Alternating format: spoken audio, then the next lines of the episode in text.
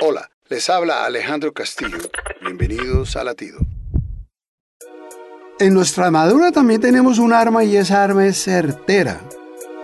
Los romanos eran expertos en fabricar espadas. Estas eran muy letales, pues tenían dos filos. Así que cuando penetraban la herida era mortal.